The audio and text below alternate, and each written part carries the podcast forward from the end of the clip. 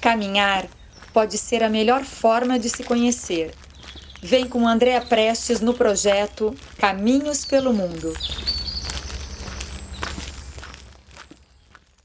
Olá, caminhantes, peregrinas e peregrinos! Hoje o papo vai ser com o Ricardo Brívio, este irmão peregrino aqui de São Paulo. Tudo bem, Ricardo? Tudo, Andréia. Estou muito feliz de estar aqui nesse projeto para a gente conversar sobre os caminhos, esse mundo peregrino que nos encanta, né? E que nos abriu tantas novas possibilidades. Ricardo, te apresenta um pouquinho para o pessoal.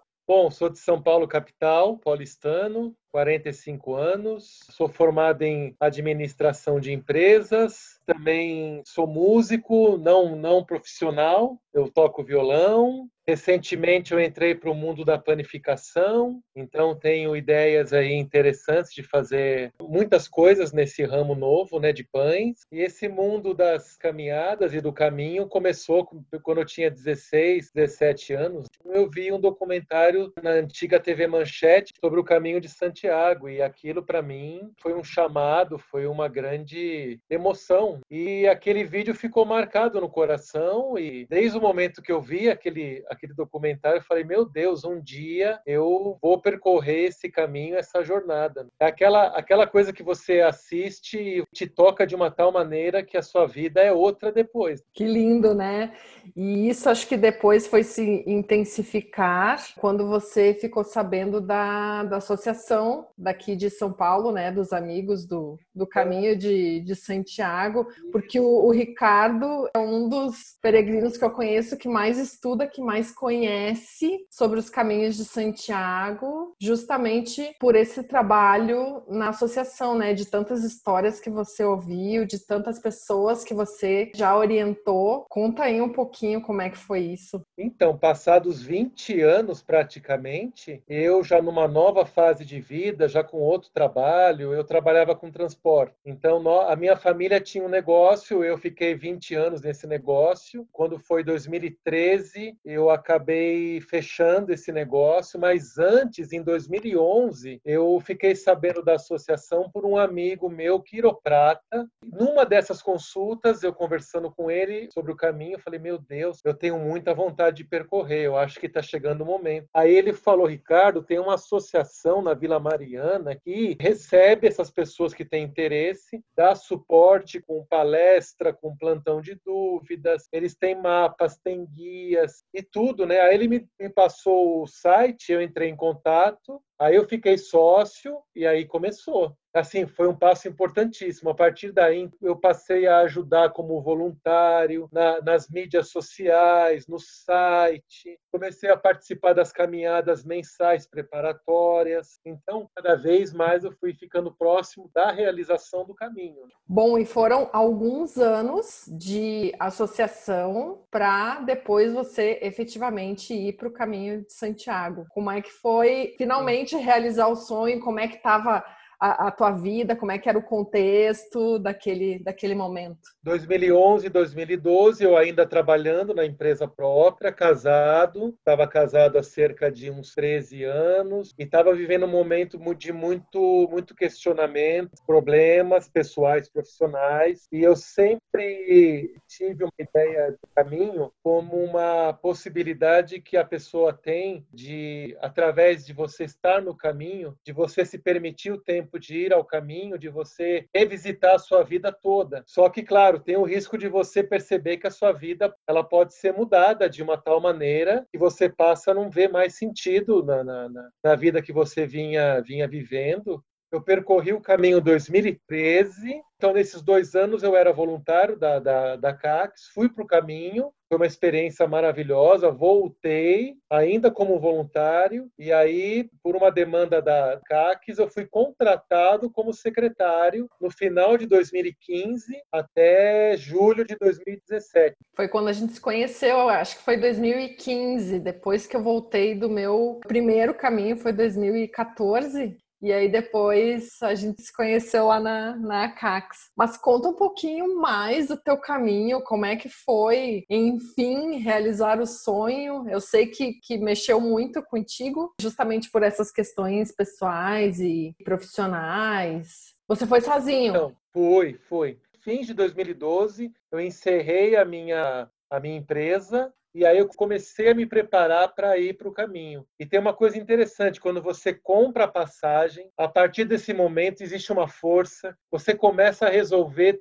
tudo que você tem que resolver. Questões da sua vida pessoal, profissional, você começa a fazer um checklist. Bom, tem que resolver. Você começa a resolve, resolve, resolve. Aí, junho de 2013, eu fui viajar 31 de maio. E aí eu fiquei uns dias lá, lá em Barcelona. Na verdade, o caminho mesmo eu comecei dia 8 de junho. E tinha uma ideia de você talvez fazer só o caminho quando se aposentasse. Eu me lembro que você me comentou isso, né? Ah, quando eu, quando eu estava casado, a minha ex-esposa, ela sempre colocou, mas Ricardo, eu vejo que esse é um projeto das pessoas com mais de 50, 60 anos para fazer um balanço de vida. É, claro, isso, isso ocorre. No meu caso, devido à minha paixão pelo caminho, devido a ser um sonho já de 20 anos, devido ao contexto da minha vida, essa vontade tão grande, esse desejo e, e essa percepção que era o momento para ir. Porque para mim o caminho ele funcionou como um rito de passagem. Eu estava com 38 anos, então funcionou porque é inevitável que você olhe para a sua vida com 38 até 40 anos, olha para a sua rotina, para aquilo que você está vivendo e fala: bom, é isso que eu ainda quero? Estou feliz? Não estou? É o momento de tentar mudar. Então, para mim, foi uma experiência absolutamente fantástica. Eu costumo falar que é uma, é, é uma vida inteira que você vive em 30, 30, 40 dias. E você percebe que o mundo é enorme. Existe um mundo, um mundo muito maior e tem pessoas, todas as partes do mundo que têm histórias parecidas, assim, né? É, é algo maravilhoso. Teve alguma revelação nesse caminho? Você teve alguma resposta ou você ficou mais mexido ainda? Eu me lembro que teve um ponto até que você pensou em desistir. Não sei se foi pela dificuldade física ou emocional, enfim, como é que foi isso? Eu fui o caminho, assim, encerrando uma empresa de 40 anos. Será que eu fiz a escolha certa? O que, que vai ser depois quando eu voltar? O que, que eu vou fazer da minha vida? E eu fui com um casamento praticamente pendurado. Eu fui é, dizendo para minha ex-esposa: olha, quando eu voltar, a gente vai conversar. Eu, eu quero tirar esse tempo para mim. Eu acho, não, eu acho mais do que justo passar 20 anos fazendo a mesma coisa todos os dias e vivendo uma vida familiar. Eu quero ter esse tempo para mim. Então, todos esses dois sentimentos foram me acompanhando por essa, essa jornada até um pouquinho antes de León. Então, nós estamos falando aí de praticamente 450 quilômetros. Então, chegou um momento que eu estava absolutamente cansado, física e mentalmente, né? Porque no caminho você chora, você grita, você canta, você revê a sua vida como um todo, você lembra da sua família, da sua infância, das pessoas que você ama, muitas catarses, né? Catarse é quando você coloca para fora muitas coisas que você às vezes nem nem sabe que tinha ainda presas com você, né? Então nesse nesse pueblo antes de León, eu estava num momento muito crítico e eu cheguei a pensar, bom, eu vou até León, eu vou ficar num hostel, eu vou ficar uns dois dias, eu acho que eu não vou conseguir seguir porque mesmo sendo um grande apaixonado pelo caminho, chega um momento que você começa a duvidar, a duvidar da sua capacidade. Até existe uma frase muito interessante: quando você estiver cansado física e emocionalmente, não desista, descanse. Então, descanse um ou dois dias que você vai se sentir absolutamente renovado para prosseguir, né?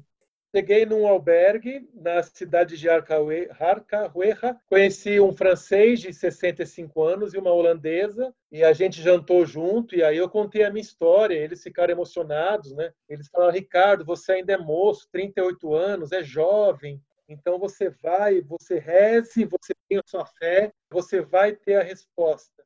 Fique tranquilo, a vida, a vida tem muitas possibilidades. Então, eu caminhei com eles depois até Vila Franca del Berço. Eu acho que andamos uns 300 km ainda até Vila Franca del Berço. Então, foram, eles foram meus irmãos maiores do caminho, e foram anjos. O caminho é mágico, não há dúvida. mas às vezes a, a, a magia, ou a mágia, como eles dizem na Espanha, está nesses encontros humanos. Porque essas pessoas que você encontra são anjos do caminho. Da mesma forma como a gente, eu, você, com certeza nós fomos uh, anjos de alguma pessoa no caminho e que fez amizade com a gente e que a gente pôde dar um auxílio, ou um auxílio material, ou uma palavra, uma companhia. Um sorriso que seja, né?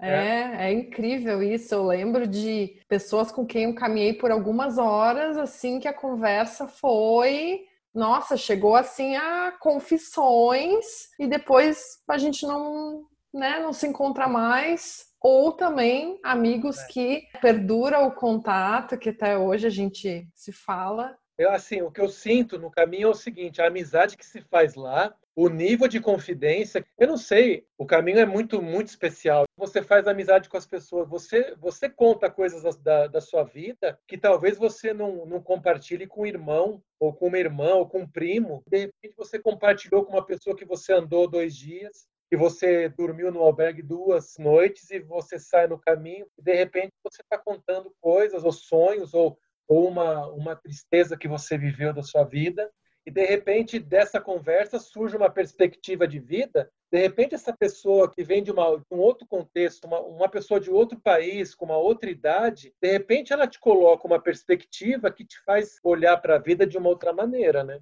Esses são encontros mágicos mesmo. São, muitos. Nossa, muito significativos, né? É, eu conheci uma brasileira chamada Cleide, ela é de Curitiba. A gente caminhava trechos juntos, mas a gente nunca ficou no albergue. Mas a gente chegou praticamente junto lá em, lá em Santiago. A gente manteve amizade. Eu já, eu já fui até lá, até a chácara. Ela mora numa chácara em Morreto. E até hoje a gente é super amigo. As amizades do caminho, elas permanecem para a vida toda. Mesmo que você more aqui, a fulana mora na, na, na, Holanda, o outro mora na França, na Itália, na África do Sul, no México. É uma coisa linda isso, não? É, é muito lindo mesmo. Mas o caminho de Santiago não são só flores, tem os perrengues também pelo meio do caminho. e eu sei de um perrengue seu que teve também depois um desfecho muito muito bacana. Como é que foi eu estava andando com o Christian, esse francês, a gente saiu de León na segunda-feira e fomos para Vilar de Mazarife. Quando você vai para lá, tem, um, tem uma, uma bifurcação. Você pode ir para São Martín del Camino, que é do lado da, da estrada, ou você vai pelo interior. Fomos para Vilar, ficamos num albergue muito simples chamado Jesus, alguma coisa assim. E aí a gente jantou nesse albergue. E a comida não caiu bem. E três horas da manhã a gente acordou, a situação foi complicada. Ele apontava para a barriga e falava assim: Ricardo, Ricardo, problema técnico. Problema técnico. Ele correu para o banheiro, eu falei, Christian, olha, comigo também. A gente passou mal até as quatro e meia da manhã, e aí a gente resolveu, olha, quer saber? Vamos, vamos se arrumar e vamos embora, porque aqui não tem condições. A gente saiu, era, era noite, olha, você vê, por um, por um problema do, do, de estômago, a gente acabou decidindo sair de noite e foi uma escolha assim que não é muito comum, mas acabou sendo lindo, porque a gente acabou caminhando pelo que as pessoas dizem, pelo caminho das estrelas, né? E a gente observou o céu estrelado. Você caminhar assim, quatro e meia, cinco da manhã, você está caminhando e você sentir aquele cheiro da terra, aquele sereno, e você está olhando para o céu e você vê que está ficando de manhãzinha. Olha, é uma experiência, essa experiência eu não vou esquecer nunca o melhor dia do caminho de Santiago? Tem um dia assim que você possa escolher? Talvez até o melhor e o pior. Olha. Porque o problema técnico no fim teve um final ah, feliz. É. Mas deve ter tido algum dia mais difícil e algum dia que foi espetacular. Eu fui em junho, né? Junho a julho. E mesmo assim eu peguei uns seis, sete dias de chuva. E para mim, eu confesso que foi difícil. Não que eu ache assim absolutamente impossível caminhar com chuva. Tem, tem momentos que até é até bom, é até bonito, tal. Mas é claro, você caminhar uma etapa toda de 20 km numa, na chuva, primeiro dia foi muito difícil, e foi Saint-Jean até Roncesvalles. Eu peguei nublado com zero graus. Esse foi um dia, foi um dia lindo, foi muito solitário. Eu acho que foi o dia, o dia mais difícil foi esse, foi o primeiro dia, porque você está absolutamente motivado por um lado, mas você está com a mochila cheia, você está ansioso, você não conhece nada, você está com aquela ideia de que, nossa, todo mundo fala, meu Deus, a travessia dos Pirineus é algo absolutamente, sim, muito difícil, né? E eu tinha assistido aquele filme The Way, então você sai com uma carga de emoção muito forte. Eu cheguei em Roncesvalles cansadíssimo, né? Molhado, gelado, dormi cedo, né? Você você não dorme, você desmaia, né?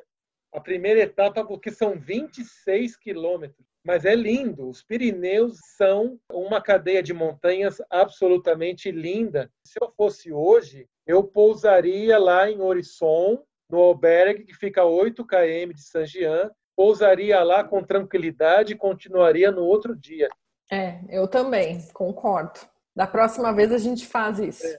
E o dia, assim, eu sinto que a partir de Astorga, Ponferrada, Vila Franca del Berço, que eu fiquei, estava muito feliz lá fiquei no albergue do, do Jesus Rato. Chega um momento no caminho que você já superou o físico, você já superou o psicológico, você já deixou para trás muitas coisas, já chorou, já berrou, já brigou com seus fantasmas e aí você se esvazia. De repente, a partir do, do quilômetro, assim, faltando 200 quilômetros, só bênção. Bênção no sentido tanto espiritual, mas assim, tudo fica leve. Você fica leve, você está acostumado a andar, você está acostumado com a sua mochila, você começa a perceber que aquela vida é a vida ideal. Nossa, é, essa é a vida que eu vou querer para o resto da minha vida. Só me preocupar com o que eu vou comer, aonde eu vou dormir. Eu tenho uma muda de roupa vestida, mais duas para trocar, tranquilo. Você faz amizade com gente do mundo todo. As diferenças sociais não existem, porque você pode caminhar com alguém que é mais rico do que você, mas você não sabe. Alguém que tem pós-doutorado, mas ali, mas lá é um peregrino como você. Assim, é um senso de irmandade comum.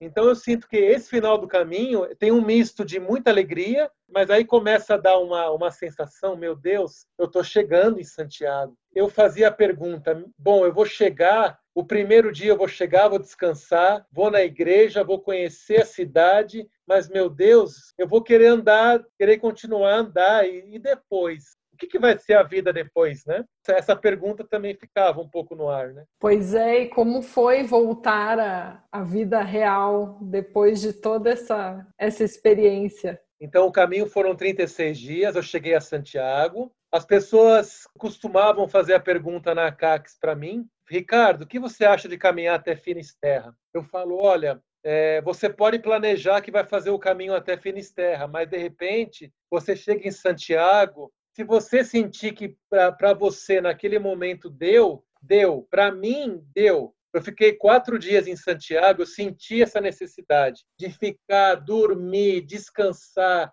conhecer a cidade. Eu não fui caminhando até Finisterra e Múrcia, fiz a visita de ônibus, que foi muito bonita. Tem pessoas que optam por fazer a caminhada, que são quatro ou cinco dias. Ainda quero percorrer, mas assim, existe um sentimento quando você chega a Santiago, você fica, fica muito emocionado, mas assim, aquela aquela pergunta, e agora, né? Meu Deus do céu.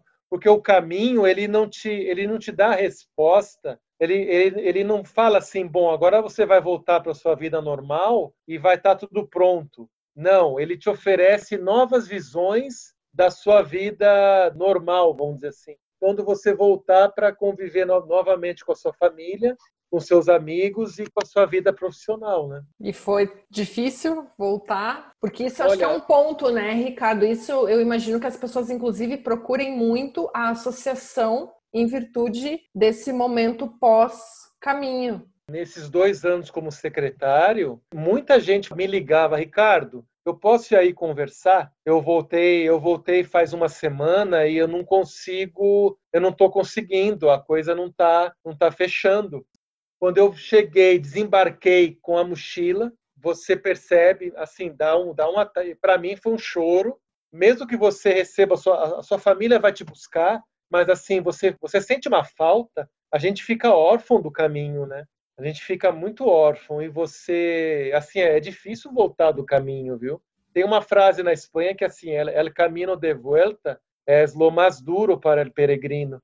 Tem pessoas que conseguem trabalhar isso melhor, trabalhar essa, essa transição para a vida prática. Para mim foi muito difícil, tanto que até hoje muita gente fala, Ricardo, você tem uma parte sua lá. E olha que em junho agora serão sete anos, sete anos do primeiro caminho. E eu posso colocar assim, o primeiro caminho é inesquecível. Na minha experiência, no que eu converso com as pessoas, o primeiro caminho é sempre o primeiro caminho porque é o caminho que você não sabe como é, que você guarda todas as expectativas, todos os sonhos, e é o primeiro caminho. Então você tem a experiência pura, é uma experiência pura. Tanto que eu fui para um outro, eu fui para o caminho de português em 2018 pela variante espiritual. Depois a gente caminha com mais, com mais confiança. Você até abre mão de alguma, de algum rigor no seu preparo você, se, você fica solto. Ah, não, agora eu já sei, agora é fácil,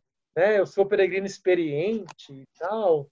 Enfim, mas voltando, muitas pessoas iam na associação para conversar. Ricardo, eu, eu mostro as fotos dos meus amigos, para minha família, eles ficam é, encantados com as fotos e eu quero, eu quero tentar passar um pouco da grandeza, um pouco da emoção do que eu vivi. Então, eu estou mostrando as fotos e tem uma lágrima caindo nos meus olhos.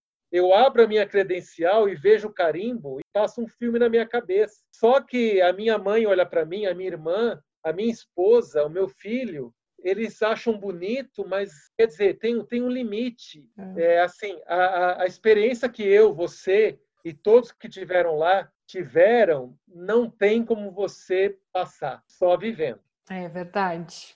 Mas já que você comentou aí do caminho português, muita curiosidade sobre a variante espiritual, porque eu fiz o caminho português central, mas não fiz essa parte. Conta um pouquinho como é que foi. 2018 eu fui a Portugal para fazer uma experiência para resolver questões de cidadania portuguesa. E eu fui também nessa data de maio junho que é uma data muito bonita assim você está numa primavera para verão e já era o meu intuito percorreu o caminho português a partir do Porto. Então, eu sou filho de portugueses, a família do meu pai é portuguesa e para mim tem esse lado emocional de e familiar, né? Meu Deus, eu vou caminhar, eu vou caminhar pelas terras do norte de Portugal e sentido a Santiago. Então, eu vou unir, eu vou unir duas coisas maravilhosas, né? Enfim. Então, eu fui até o Porto, fiquei dois dias e teve aquela aquela ideia de sair do porto, a gente às vezes planeja uma coisa e não acontece. Um amigo nosso querido, Vars, da, da CACS, que já foi presidente, ele estava naquela região, me ligou, Ricardo, vamos, vamos almoçar? Aí eu fui, aí ele falou assim, vai até Matozinhos, eu te encontro, a gente vai almoçar em Vilarinho, conheço um restaurante bom e vamos lá. Quer dizer, eu, tava, eu tinha um planejamento, olha só, saí do Porto, acabei indo para Matozinhos, que também faz parte do caminho, fui almoçar com esse amigo meu, peregrino, e de lá ele me deixou em Barcelos, quer dizer, totalmente imprevisto. Então eu acabei não passando pela Vila do Conde como peregrino, que dizem também é linda. Ele me levou até Barcelos, dormi em Barcelos. Eu saí como peregrino a partir de Barcelos, que é uma cidade encantadora, uma graça de cidade linda, linda, linda. Aí caminhei, percorri o caminho central até Pontevedra, que já é em terras de Galícia. E de Pontevedra tem, uma, tem a famosa bifurcação. À esquerda, você sobe as montanhas e percorre a variante espiritual. À direita, você segue pelo caminho central. E eu segui pela variante espiritual por uma recomendação de uma outra amiga minha, que também ela falou coisas maravilhosas. É um caminho com menos peregrinos, pouquíssimos. Você percorre montanhas, bosques e praias. Você passa por vilarejos pesqueiros da Galícia, passa pelo famoso monastério de Armenteira, que é um monastério do século XIII, uma coisa assim, que tem uma missa do peregrino que é emocionante, uma bênção no peregrino. E depois o monastério de Armenteira tem a Ruta da Pedra e da Água, que você passa por riachos e cachoeiras e pedra e moinhos de pedra que são lindíssimos. Você pensa que vai, você vai encontrar elfo e duende na próxima virada, entendeu? É mágico. E a, e a Galícia tem aquela história céltica da, das, das bruxas e dos, dos, dos magos, e tem uma magia. E é uma terra linda, né? É maravilhoso. Ai, a Galícia é linda demais mesmo. E Ricardo, você fez na variante espiritual aquele trecho que tem, uh, que pode ser feito de barco, que tem um trechinho ali que ou você faz a pé ou faz a travessia de barco. Assim, quando você chega à Vila Nova de Arousa, então tem, tem uma ria. Uma ria é um, bar, é um braço do oceano que entra um pouquinho na terra, né? E esse trecho você tem duas opções. Ou você anda 40 quilômetros contornando toda a região para sair em Padrão, ou você pega uma balsa que é linda e aproximadamente duas horas de balsa te deixa em Padrão. E aí, é Ponte Cesures, se eu não me engano, é. É, é Padrão, e aí você anda mais um pouquinho e chega lá, lá em Padrão, que é uma, um, um local histórico, porque dizem que a barca com o corpo de Santiago, trazido pelos discípulos de Santiago, pelos companheiros, teria parado lá, né? Essa barca, ela refaz justamente esse trajeto, né? Faz. Inclusive, é, tem, um, tem uma, uma pessoa durante a viagem que conta fatos históricos. Conta, inclusive, que os vikings, há muitos anos atrás, tiveram naquela região da Galícia, entendeu? Coisa assim, milenar. Tem histórias, assim, maravilhosas, né? Eu recomendo fazer a travessia de balsa, porque é muito diferente. Vale, vale, vale, vale muito a pena. E depois do caminho português, quer dizer, depois não, antes, o caminho de Assis. Pulamos o caminho de Assis.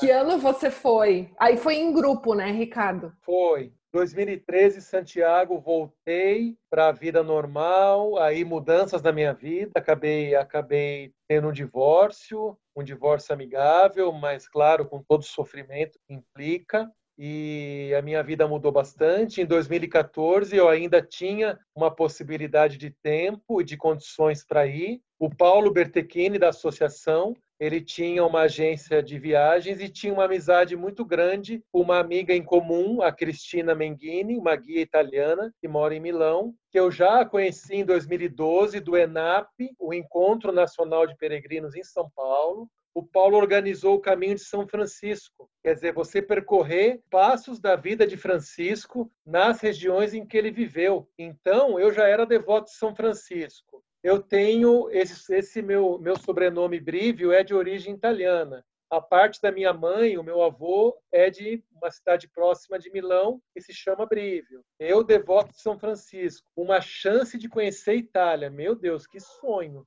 Quando você volta do caminho de Santiago, assim, você já está mordido pelo bichinho do caminho, né? Então eu fui para o caminho com mais 12 pessoas. É uma outra experiência. Andar em grupo é diferente. Você não tem autonomia, não tem aquela liberdade do caminho de Santiago mas por outro lado tem a experiência de viver em grupo. Amizade, alegria, conversa, vai jantar junto, toma café junto, para para tomar um café, toma um vinho de noite, brinca, mas também tem, por outro lado tem problema, tem alguns probleminhas, né?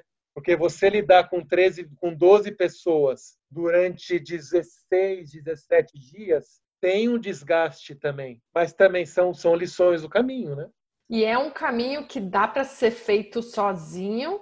Quando a gente percorreu em 2014, não estava tão bem sinalizado. Poucas pessoas percorriam sozinho, porque esse caminho ele atravessa a região da Toscana, atravessa a Úmbria, que é aonde está Cis, e através a Lácio. Lácio é ali, perto de Roma. Me parece que essas três regiões fizeram um convênio com o pessoal da Espanha para que viesse o pessoal da Espanha para orientar como proceder com a sinalização do caminho, como criar as condições de hospedagem, porque na Itália você gasta uma média de 25% a mais do que na Espanha. Na Itália tudo é mais caro, desde o café um lanche, um café da manhã, um almoço, uma taça de vinho, tudo é mais ou menos 25% mais caro do que na Espanha. Ele me saiu mais caro, porque você tem hospedagem, assim, você tem turismo rural, tem pequenos hotéis. Então, são hospedagens melhores, mas são mais caras. Mas, assim, são lindos, são, são locais maravilhosos. E já ouvi dizer que o relevo é bem desafiador,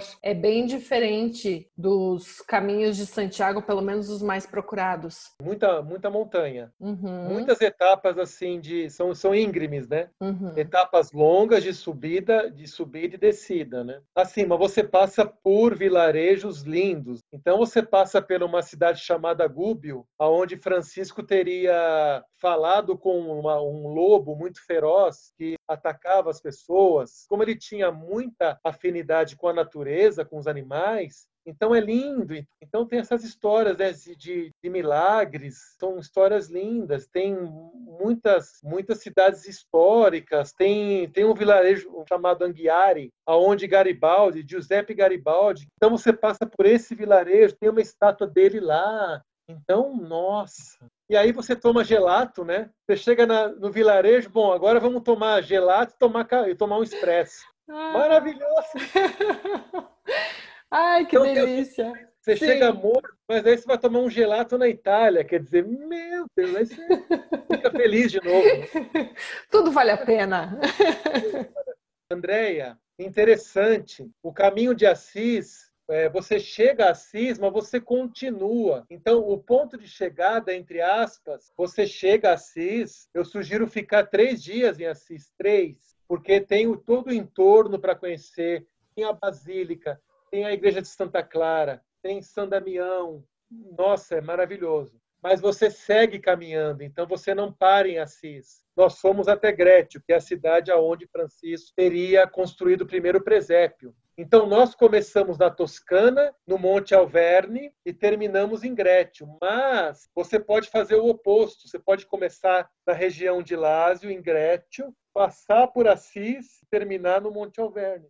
E eu tive o prazer de fazer com este peregrino querido o Caminho da Prece em setembro de 2019. Foi muito bom, né, Ricardo? Nós fomos com mais quatro amigos. Conta um pouquinho aí do que, que você achou do, deste caminho em Minas.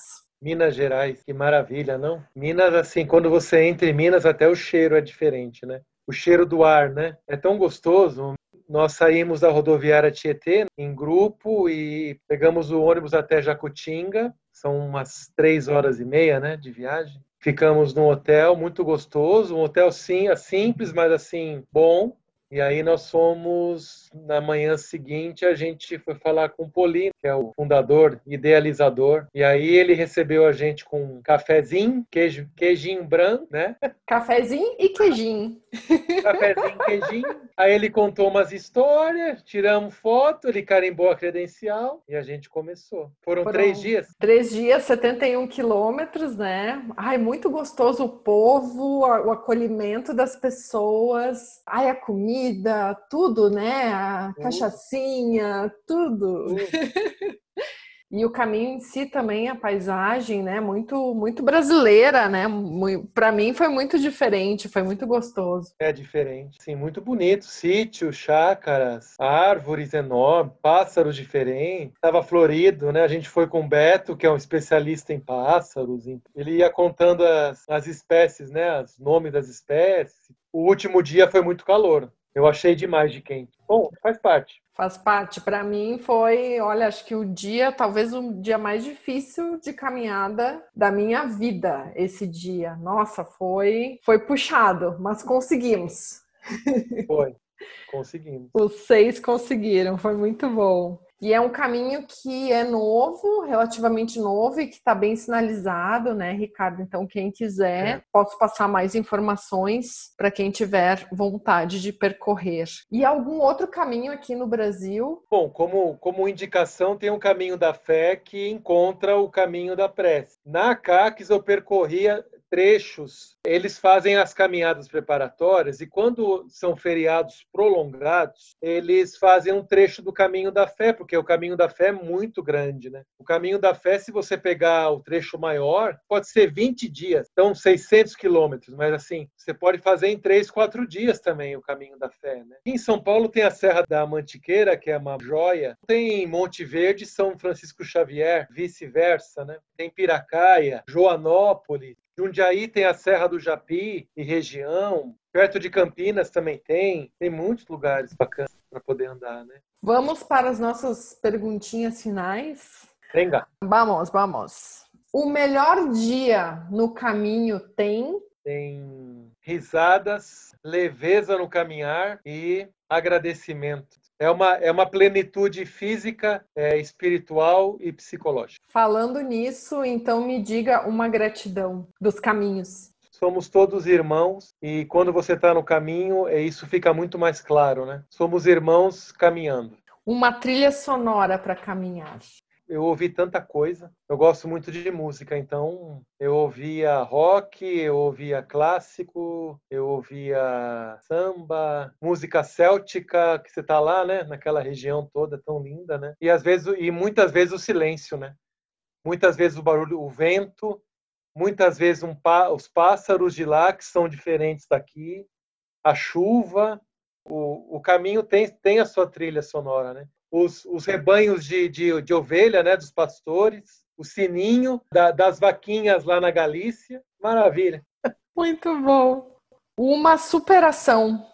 Os dois dias, assim, difíceis que foram esses, né, que eu contei, né, em Vilar de Mazarife para Astorga, antes de León, e volta aquela frase: quando você estiver a ponto de abandonar e desistir, descanse. Descanse, converse com alguém num pueblo, converse com o hospitaleiro. As pessoas têm que conversar mais com o hospitaleiro e ficarem um pouco menos no Wi-Fi, sabe? Converse com o hospitaleiro, porque o hospitaleiro ele já ele já ouviu muita gente que tá que chegou chorando, com dor física, com uma aflição psicológica. Então ele vai saber te dar a palavra certa para você não desistir do caminho, descansar e prosseguir. Uma coisa que não pode faltar na tua mochila a garrafa de água. Fisicamente, né? A garrafa de água, fundamental. E não fisicamente? Uma coisa que não pode faltar, generosidade. Se bem que o caminho ensina a generosidade, né? No caminho é fácil você dar e receber, né? Um aprendizado. Por mais que você planeja uma etapa ou você racionalmente, logicamente, tenha tudo tudo certo e quando você termina o caminho, você olha para trás, os momentos imprevisíveis e de surpresa foram os mais ricos do caminho. Superaram todo e qualquer planejamento pré-caminho. Alguém indo para o caminho pela primeira vez, o que, que você recomendaria? Qual a tua dica mais valiosa? A preparação física e material é importante, mas nunca deixe de alimentar o lado lúdico, o lado lúdico, o lado histórico, eu gosto muito, então eu, eu assisti filmes muito bonitos do caminho e procurei ler coisas sobre as regiões do caminho, histórias, as lendas do caminho. Para mim, isso é muito importante, tem muito significado. Não se esqueça de, de, de alimentar o lado da, da história do caminho e o lado místico e mágico também. É tão, é tão importante. Já que você falou de filmes e livros, Indica um filme e um livro para nós. Um filme eu gostei, um chamado Três em El Camino. Tem no, no YouTube, ele é muito longo.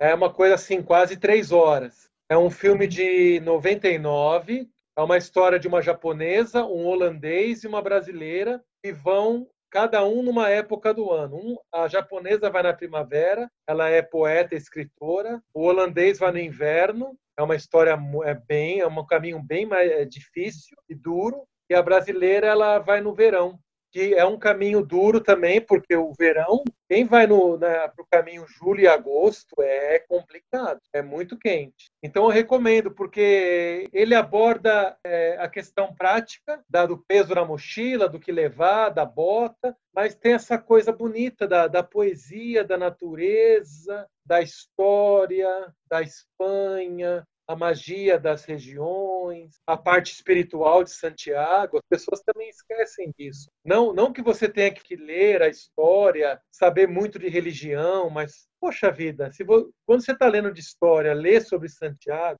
as pessoas também é, fazem, eu, eu, percebo que olham com, com, com desdém, né? Ah, que me importa sobre Santiago? Eu vou andar, vou fazer meus 30 quilômetros e tá bom. Eu vou lá para fazer um desafio. Se você enfoca essa parte física, eu respeito, mas o caminho é bem é, é mais do que isso, hein? Ele, ele, é mais amplo, né? A tua jornada pode ser mais rica ainda, mais sabendo rica. De, de todos esses, esses aspectos. E é. um livro tem dois amigos meus de Santa Catarina. Eu só conheço o Manuel, Manuel Mendes da Colombo. É um livro grande de capa dura, né? Chama Compostela Muito Além do Caminho. Esse tem o da Baby do Baby na época era Baby Consuelo. Ela foi em 94. A Ana Sharp também tem um livro muito bonito. O livro da Baby Consuelo, que o pessoal acha que ela é, é absolutamente doidivanas, assim, entendeu? ela é toda artista, toda toda fora da caixinha, mas é um livro também que traz coisas e coisas assim, a experiência dela é, é bonita. Você ri, tem momentos alegres, tem momentos assim duros, que ela fala fala das, das dificuldades. É, eu recomendo assistir entrevista da, da Ana Sharp sobre o caminho, acho muito bonita, tem no, tem no YouTube. Peregrinar é Peregrinar é se dar a oportunidade de viver o inesquecível. É, é isso. que lindo! E o teu próximo passo na tua caminhada?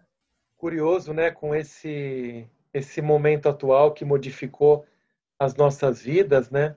Eu fico pensando nas pessoas que, de, que dizem para os outros esperarem 20, 25 anos para poder percorrer o caminho e você vê as pessoas ficando doentes e as pessoas morrendo e deixando tudo para trás. Eu digo assim: quando eu tiver uma possibilidade de percorrer um novo caminho, eu vou percorrer, não vou esperar. Então eu digo a você que surgiu a oportunidade agora passada, essa pandemia, você conseguindo se recompor física, financeiramente, que não está fácil para ninguém, tendo possibilidade, vá, percorra um caminho se não puder ser o caminho de Santiago, percorra um caminho no Brasil. Quando a Espanha retomar, é, abrir as portas novamente, vá para o caminho. O caminho de Santiago tem algo diferente de tudo.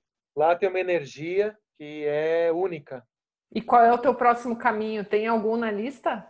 Se for um caminho de Santiago, o caminho aragonês. O caminho aragonês que sai ali de Sompor, que é nos Pirineus, mas um outro lado, né, e vai até Eunat e Puente la Reina. Então são sete, oito dias. Eu gostaria de percorrer com mais calma em 10, 12, 13 dias, parando e visitando lugares interessantes, igrejas, lugares de muita muita força espiritual, energia que o meu amigo, um outro amigo muito querido, Jorge Cáceres, ele me passou muitas indicações desse caminho aragonês e era o caminho original percorrido no século oitavo, é, aliás, minto, no século décimo, onze, século onze, doze, antes até de Roncesvalles. Era o caminho percorrido para quem vinha da França. Caminho muito histórico, muito especial. Muito obrigada pela conversa e quem sabe vem um outro caminho aí para nós daqui a uhum. pouco.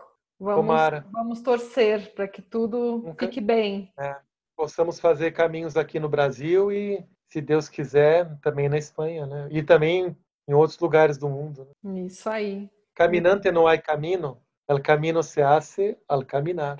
Obrigado, Andréa, pela, pela oportunidade de poder trazer essa riqueza que é o mundo da, da peregrinação, o mundo do, né, dos, dos, caminhantes, eternos buscadores. Né? E bons caminhos para todos nós. Até o próximo papo. Beijo. Até. Um beijo grande. Buen caminho. Buen caminho.